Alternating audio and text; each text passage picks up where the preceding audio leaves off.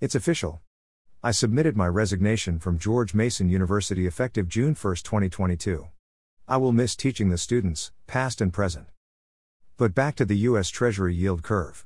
It remains in inversion, meaning shorter term treasuries have higher yields than longer term treasuries, usually a sign of impending recession. The Fed has actually started quantitative tightening, QT, and the growth rate of Treasury note and bond purchases has slowed to a crawl.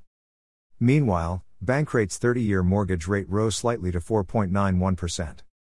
Meanwhile, President Joe the Big Guy Biden has ordered carmakers to increase their average fuel economy to about 49 miles, 78.8 kilometers, per gallon by 2026. Of course, this is intended to kill off gasoline powered autos and make all cars electric or hybrid like the Toyota Prius. According to Kelley Blue Book, the average transaction price for an electric vehicle in April 2021 was $51,532.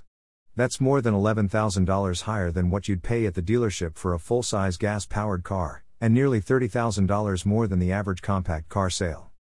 This can be the Democrats' midterm election slogan making living in the USA unaffordable. The middle class unaffordable Ford F 150 Lightning at nearly $100,000. Thanks, Joe.